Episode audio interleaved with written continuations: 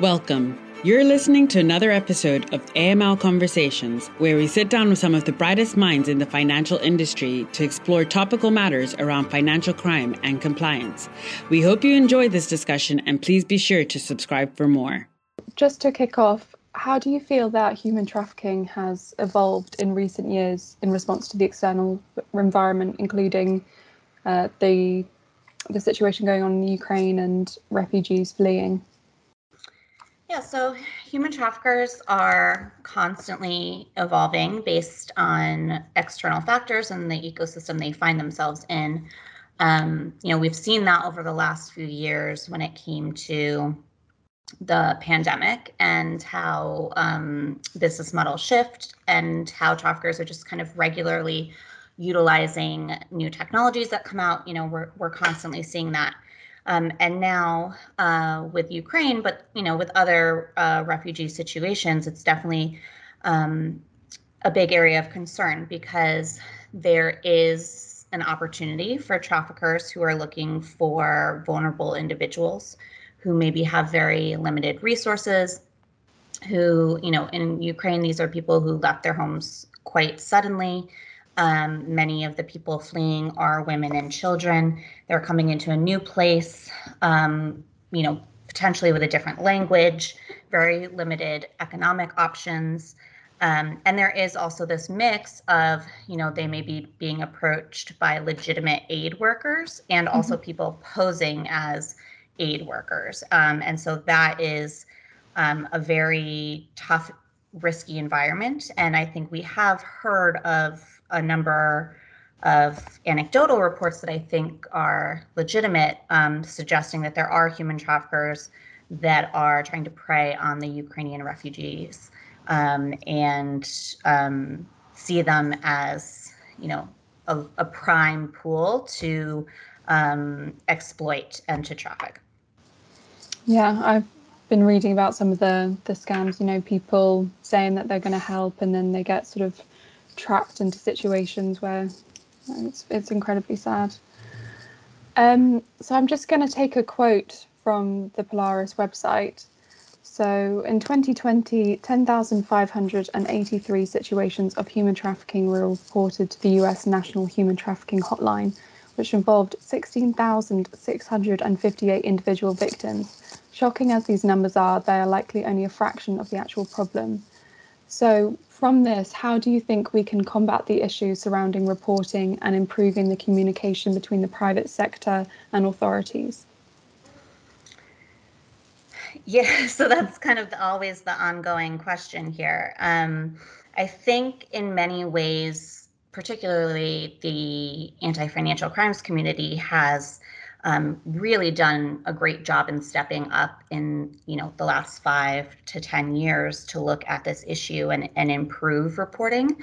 I think sometimes what I worry about with um, you know just the the AML framework is um, there's a difference between just having a, a, certain number of reports and having really quality reports and quality mm-hmm. intelligence. And I think you know, t- to some extent, when I see SAR numbers increasing related to human trafficking, you know, that's a good thing. That means the industry is looking for it. People are aware.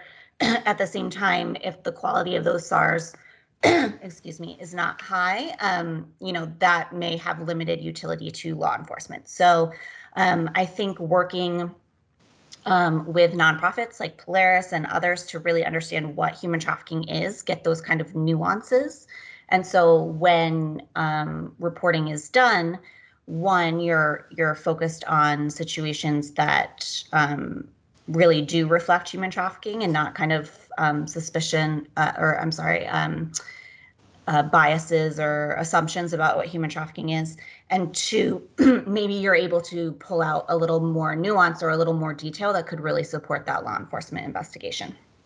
Yeah, well, that's really really useful to know. I know the um, the FATF recently released a, a report around uh, the risk of money laundering and migrant smuggling, and it's also, I think, I mean, potentially for me, who obviously doesn't have quite the in-depth knowledge that you do, but seeing the differences between migrant smuggling and human trafficking, I think, can be a bit, a bit tricky.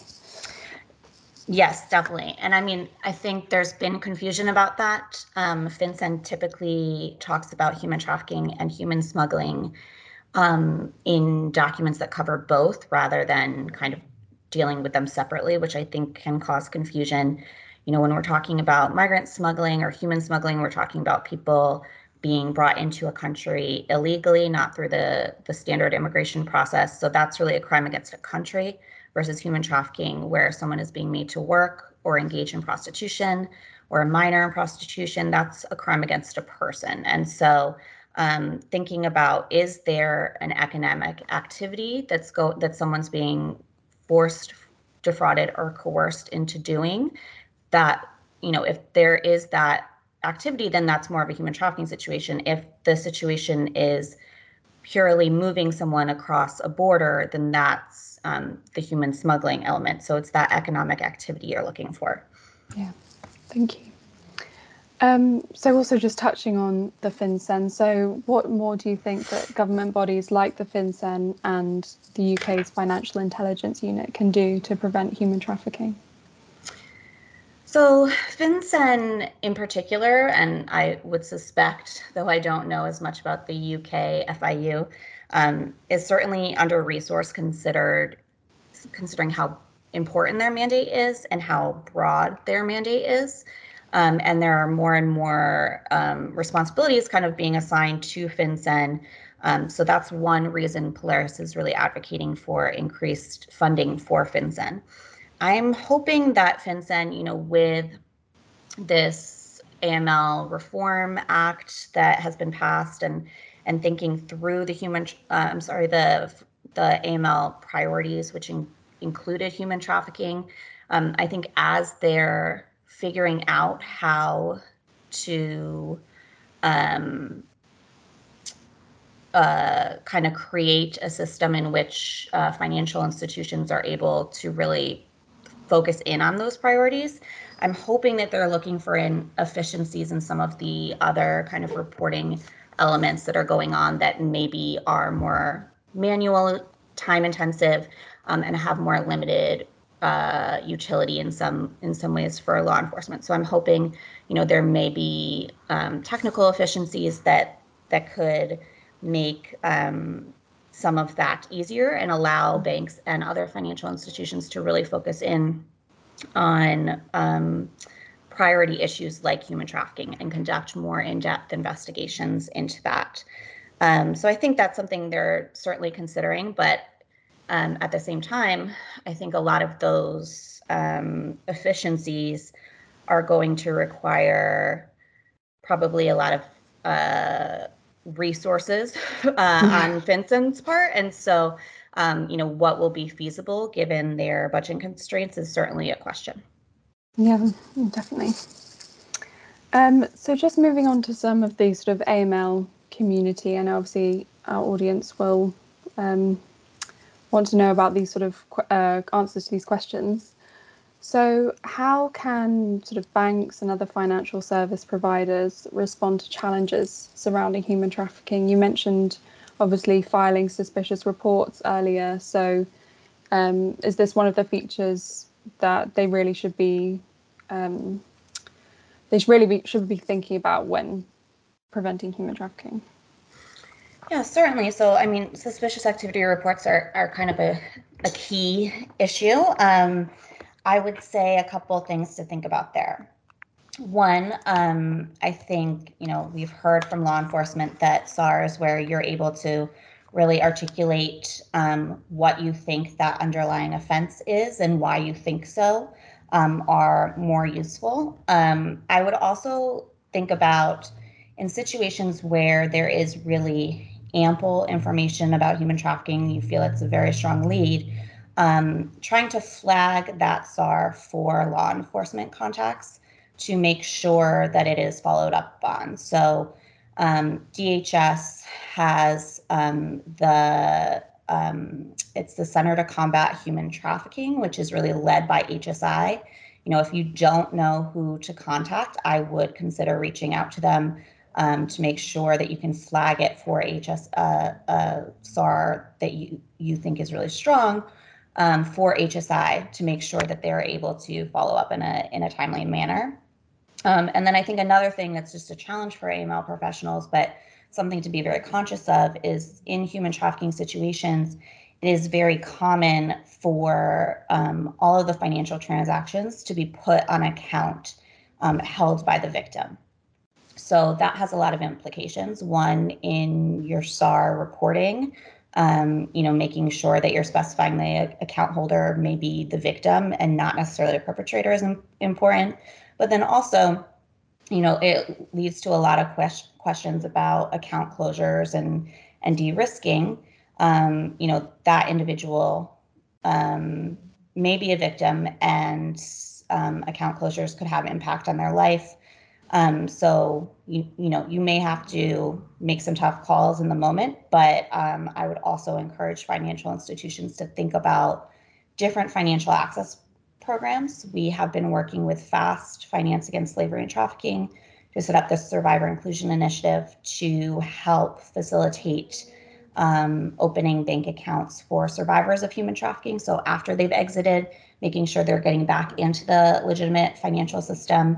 Um, that's going to be uh, a key factor in their recovery and, and kind of creating stability in their lives. So, how can you, as a financial institution, facilitate financial access for communities like survivors of trafficking whose um, identities maybe have been misused in the past. Great, no, that's that's really useful insights. Thank you. Um, so just thinking about the sort of financial sector, and we've definitely seen a rise of digital currencies and cryptocurrencies. So how do you think this is impacting the uh, human trafficking? So you know, as as um, the general public is adopting these um, technologies and these new financial products, traffickers certainly are as well. Traditionally, when it comes to human trafficking, we've seen the use of cryptocurrency in kind of two spaces. One is for the sale of child sexual abuse materials, or CSAM. Um, the other um, has been for the purchasing of online ads advertising sexual services. So um, on sites that are similar to Backpage, Backpage hasn't been around for a couple of years now, but the kind of Backpage replacements, um, sometimes those ads are purchased in cryptocurrency. Um, you know, I'm I'm increasingly seeing it um, just spoken about and talked about in other ways. Um, you know, maybe it's um, individuals utilizing Bitcoin ATMs where you can um, buy uh, crypto with cash. I think there are, you know, for larger trafficking networks that are maybe more international, it may be an opportunity to remit um, funds to another jurisdiction. Um, so it's certainly something that we need to be very conscious of and aware of. I think, you know, legitimate virtual currency exchanges that are following AML regulations are certainly going to be key partners, and um, we're definitely looking to further our relationships with those entities, make sure they're brought in in the way some of the larger banks and other companies have been in the past.